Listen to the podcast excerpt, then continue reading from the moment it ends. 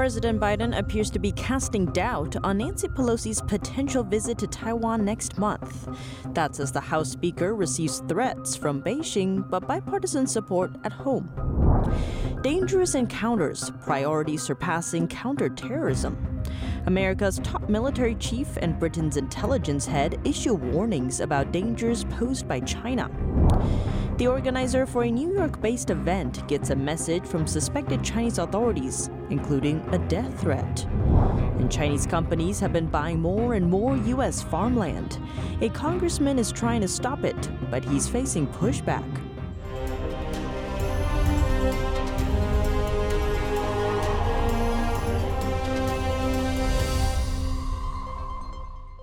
Welcome to China in Focus. I'm Tiffany Meyer. House Speaker Nancy Pelosi's potential Taiwan visit is gaining traction.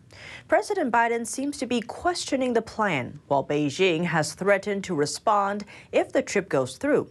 Here's more on what's happening. President Biden appears to be casting doubt on House Speaker Nancy Pelosi's potential visit to Taiwan next month. Last week, when asked about the Speaker's plan, the president told reporters. Well, I, I, I think that the military thinks it's not a good idea right now, but uh, I, I don't know what the status of it is. Pelosi also responded. I think what the president was saying is the maybe the military was afraid our plane would get shot down or something like that by the Chinese. I don't know exactly. I didn't see it. I didn't hear it. You're telling me, and I've heard it anecdotally, but um, I haven't heard it from the president. Pelosi would be the highest profile American policymaker visiting Taiwan in decades. Her predecessor, Newt Gingrich, met the Taiwan president in 1997. Beijing claims the democratically ruled island of Taiwan as its own. The Chinese Communist Party said it would respond with what it called forceful measures if Pelosi goes through with the Taiwan visit, adding that it was getting seriously prepared for the possibility. But at home, the House Speaker's plan has won support from across the aisle in Congress as well as from former officials. Former Secretary of State Mike Pompeo offered to fly with Pelosi to Taiwan. While a Congress member wrote on Twitter that Communist China does not get to dictate who in America can visit Taiwan. Tu wrote a letter asserting that the House Speaker should never have to ask a foreign dictatorship for permission to talk to America's friends and allies. Meanwhile, in Taiwan, tensions are in the air. On Monday, Taiwan's capital staged air raid drills and its military mobilized for routine defense exercises. In recent years, Chinese military planes have frequently harassed Taiwan, and the war between Russia and Ukraine broke out in February this year, and we need to be prepared when there is war. Biden's administration has reiterated what it called its rock solid commitment to the island's security. Next, an update on the military sector. Top U.S. military officer General Mark Milley has warned that China has become significantly more aggressive and dangerous in the past five years. He says Chinese air and naval forces have made an increasing number of intercepts in the Indo Pacific region, largely aimed at the U.S. and allied forces. Milley opted not to say how many unsafe interactions have taken place, but Defense Secretary Lloyd Austin gave several examples in a speech last month. In one case near Australia, a Chinese warship pointed a laser at an Australian aircraft. And over in Canada, a Chinese fighter intercepted a Canadian aircraft in international airspace. Milley says Japan, the Philippines, and Vietnam also have run into Chinese intercepts. Milley's comments come as he visits the Indo Pacific region for a meeting with other defense chiefs. His first stop is Indonesia. The country is located where South Asia meets the Indian and Pacific Oceans. It sits on at least six choke point straits and is made up of over 17,000 islands. That geographical value has attracted attention from both Washington and Beijing. In his remarks, General Milley also warned that China's aggression could mean a possible invasion of Taiwan by 2027. That's as Beijing has sent multiple groups of fighter jets into the island's air defense zone this year. Britain's spy chief pointed to China as the agency's top focus.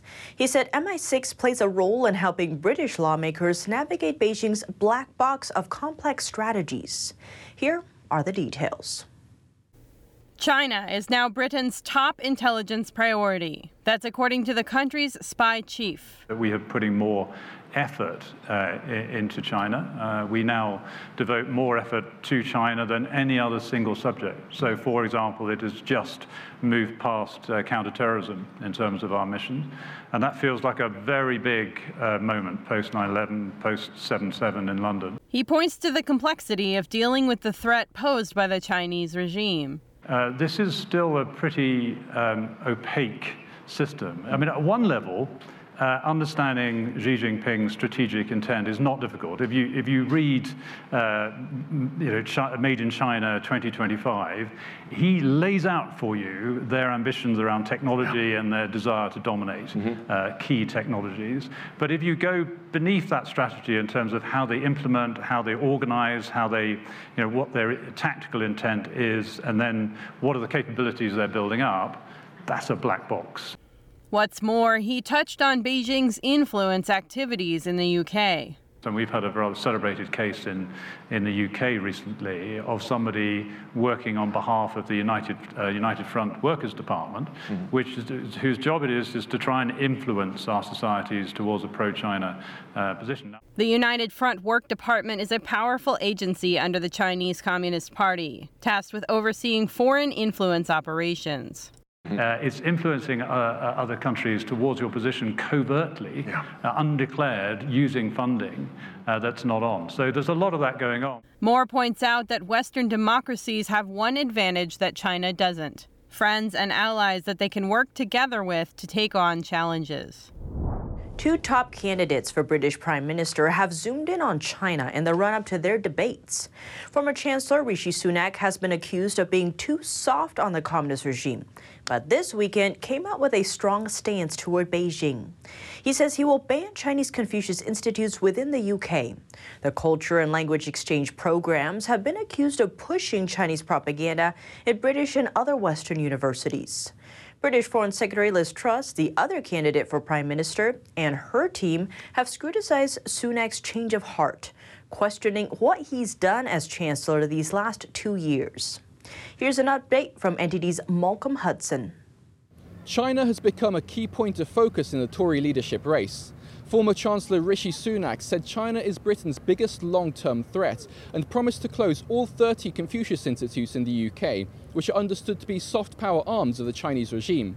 But his apparent anti China stance has come under scrutiny from Liz Truss's supporters, particularly because Sunak's Treasury pushed hard for an economic deal with the Asian nation.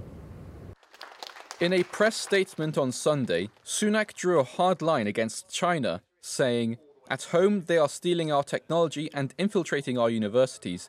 And abroad, they are propping up Putin's fascist invasion of Ukraine by buying his oil and attempting to bully their neighbors, including Taiwan. He noted how the Chinese regime is using debt traps on developing countries as a power grab and mentioned the detention and torture of Chinese citizens in Xinjiang and Hong Kong. He also said politicians in Britain and the West have rolled out the red carpet and turned a blind eye to China's nefarious activity and ambitions. From there, Sunak promised to close all 30 Confucius Institutes in UK universities. The institutes are funded by the Chinese authority and are understood to be propaganda tools. Under the guise of promoting Chinese culture in foreign nations, Confucius Institutes suppress discussion about topics such as Tibet, the Uyghurs in Xinjiang, and the persecution of Falun Gong practitioners. Sunak also proposed creating a NATO style alliance against China's technological aggression and countering Chinese industrial espionage in UK businesses and universities. But those claims were met with skepticism by Truss's supporters. Sir Ian Duncan Smith called the announcement surprising. He said that over the last two years, the Treasury has pushed hard for an economic deal with China, despite China sanctioning five MPs. Duncan Smith noted the same issues Sunak raised and asked the former Chancellor, Where have you been over the last two years? Sunak's turn of heart comes in the wake of reports about his soft and even positive stance on China. In the recent leadership debates, he expressed a mellower position. Where values can be protected, he says he favours trade. On top of this is the positive coverage Sunak received from Chinese state run media Global Times. It's thought his new stance seeks to win the support of China hawks by dispelling the image that he is too soft on China. Meanwhile, Truss's campaign has said Liz has strengthened Britain's position on China since becoming Foreign Secretary. Her spokesperson said she will continue to do so as Prime Minister. Former leadership hopeful Tom Tugendhat welcomed Truss and Sunak's stances, saying, I'm pleased that both Tory leadership candidates have recognised the challenges raised by China and called to reduce strategic dependence on Beijing. Truss has had a year's worth of action to back up her stance. She used to be supportive of China, but over the last year we've seen her position turn around, whereas Sunak has only just begun to change his tune, so it remains to be seen how firm his resolve really is. Malcolm Hudson, NTD News London. Coming up, a look at a growing trend Chinese purchases of American farmland, plus the pushback a congressman has faced in trying to prevent Chinese companies from doing it. And after that, a death threat to one New York resident who organized a panel on Beijing's threat. We have more on the story after the break here on China in Focus.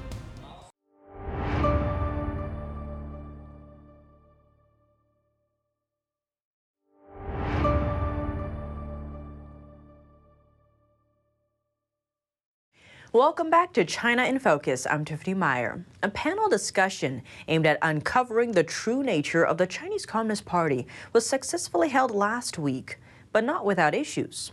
The event's organizer reportedly received a death threat from suspected Chinese authorities. Here's a closer look. On Wednesday, a panel was held to discuss the Chinese Communist Party, or CCP. The event was called Wake Up to the CCP's Threat it was organized by the Global Service Center for Quitting the CCP and the Mount Hope Chinese Association. The Global Service Center for Quitting the CCP helps members of the party and its affiliated organizations renounce their support for the regime. Part of that process involves choosing pseudonyms to protect their safety and to prevent retaliation from Chinese authorities. Two days ahead of the event, one of the organizers, Chris Chung, received the following voice message Hello, this is a representative of the Chinese Communist Party. We at the Chinese Communist Party have a particular set of skills. We will cook you a great chicken curry, and then we will find you, and we will kill you. The message also told Chung, quote, if you attend the 7 p.m. event, you are responsible for the consequences. The event organizers reported it to the police and FBI. In the end, the panel still went smoothly, with police standing by on site. Among the highlights of the event, American professor Zhang Tianliang explained how the Chinese regime infiltrates the U.S. through five methods. Those are overseas propaganda, data collection, intellectual property theft, political agents, and educational or cultural exchange programs. The panel was held in Mount Hope, a town located in upstate New York. Locals voiced positive feedback. I thought it was very, very uh, informational, and uh, I, I benefited greatly from being here. The town's mayor also voiced support and explained what he believes the event brought to the community. People here in the community can educate themselves so this way that communism doesn't come here to America. Very important. But I think it's even uh, more bold and more brave for the panelists and the organizers to come through and hold such a great community event to show the CCP that they can't scare us into hiding. What's more, a panel member explained why the threat Chung received is so significant. Um, but they use threats commonly to threaten and make people feel afraid, to have that fear. And that's even more reason why America is the land of the free, home of the brave. We need to stand for those values and to not succumb to the fear of the CCP, the terror that the CCP rules by. NTD, New York. China's support of Russia has raised concerns across the Western world. That's with Beijing ramping up its goods shipments to Russia. Let's take a closer look. In the first half of 2022, Chinese microchip exports to Russia have doubled compared to last year. Now they're worth around 50 million US dollars. What's more, shipments of printed circuits are soaring to double digit percentage growth. Those parts are a significant component in making military gear, as well as a crucial material for weapons manufacturing and aerospace. Aluminum oxide shipments from China to Russia are also 400 times higher than last year. That's according to Chinese customs data. U.S. Ambassador to China Nicholas Burns last week emphasized the U.S. government's urging for China to stop supporting Russia. Since the beginning of the Ukraine war, Washington has repeatedly warned Beijing not to aid Russia's invasion. It's also made clear that if Beijing insists on supporting the country, China will face sanctions as well as Russia. Beijing denies supporting the war, though Chinese data reflects boosted oil and raw materials exports that may be helping continue the conflict. Last month, Washington just announced plans to add five Chinese companies to its trade blacklist. That's after they reportedly aided Moscow's military. On the Chinese side, Beijing refuses to call the Russian attack on Ukraine an invasion and blames the U.S. for the issue. Beyond that, Chinese regime leader Xi Jinping has said China and Russia's friendship has no limits. China has been growing its presence in the American food system. That's by buying U.S. farmland. By 2020, Chinese investors have bought almost 200,000 acres of land with a value of $1.9 billion. NTD's Steve Lance sits down with Congressman Dan Newhouse for more details on the trend and the pushback he's facing as he works to counter it. Let's dive in. Congressman Dan Newhouse, thank you so much for joining us. Happy to be with you. Yes, thank you. Congressman, you've been one of the leading voices when it comes to uh, China, specifically Chinese entities purchasing U.S. agricultural land. Uh, tell us why that is and what has you concerned. We've been seeing an increase in interest and purchase of agricultural assets in our country, in the United States. Uh, by, Chinese firms um, increased by a factor of 10 over, say, the last decade. Uh, frankly, overall, the number of acres owned, American farmland uh, acres, uh, is, is not huge. The trend is concerning. And um, I've been watching um, what's happening around the world as China uh, looks to expand its sphere of influence and and uh, control more and more resources and pieces of in infrastructure. I took a trip several years ago to Central and South America and saw firsthand some of the things that they've done uh, down there and have heard stories about some of the activities they're involved with in other continents like Africa. And started to look around and see, huh, those things are happening here in the United States as well. And um, a lot of people aren't paying attention to the fact that China is becoming a much bigger player in the agricultural industry in the United States. Can you tell us about that amendment that you mentioned? Absolutely. It, actually, this has been going on now for two appropriation seasons. It's just an effort to preclude uh, China uh, from purchasing agricultural assets. And so, as you can imagine, there was some pushback. Um, we're, in a period of time where um, many people raised a, a concern uh, that this would actually um, target Chinese people in the United States. And that was not our intention, so we, we made some adjustments to that. And then other people were uh, concerned that why are you targeting just one country? China's the only one that's doing this. That you know, we, we look at other other countries that are not allies, such as Russia, North Korea, Iran, they're not engaged uh, nearly to the extent and can't. Uh, many, in the cases of several of those countries, don't have the financial wherewithal to do what China is doing. But China is very engaged. And I mean, it's a whole different discussion to talk about how China uses disinformation campaigns to manipulate the conversation by, they could be the ones behind that uh, narrative saying that it targets Chinese people.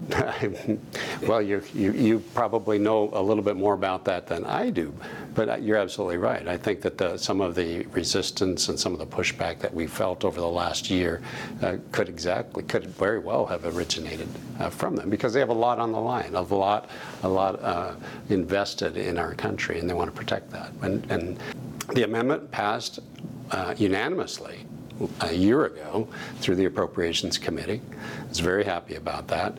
But then through the um, bringing the bill to the Rules Committee and eventually to the floor, it had it went through a couple more iterations. It added those other countries, put in some language so that it wouldn't be seen as just targeting Chinese uh, individuals. Uh, and so we tried to be more specific about, about the intention.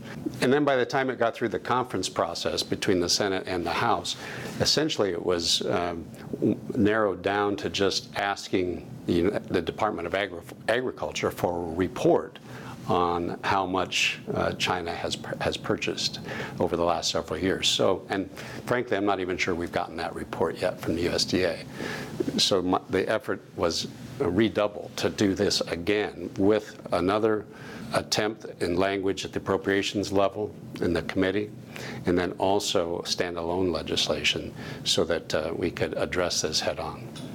So we were having a chat earlier about uh, China owning or having 50% of the world's grain supply.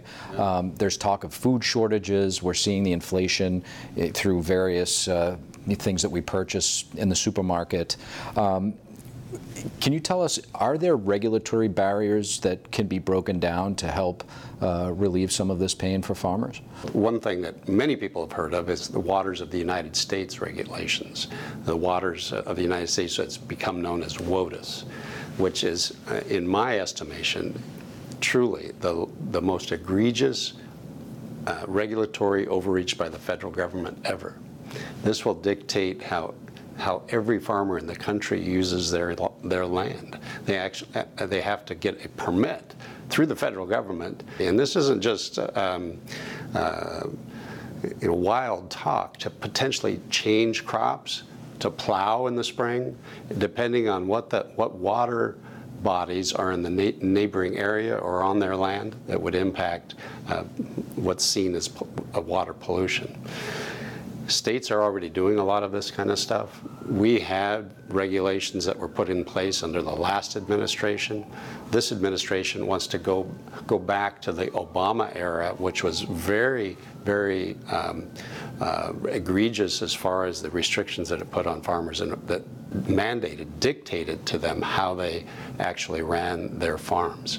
So we want to put a hold on that. There's other things that are happening in the Environmental Protection Agency.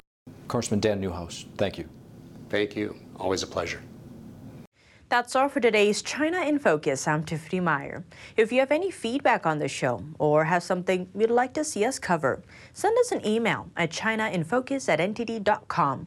We'd love to hear from you. Thanks for watching and see you tomorrow.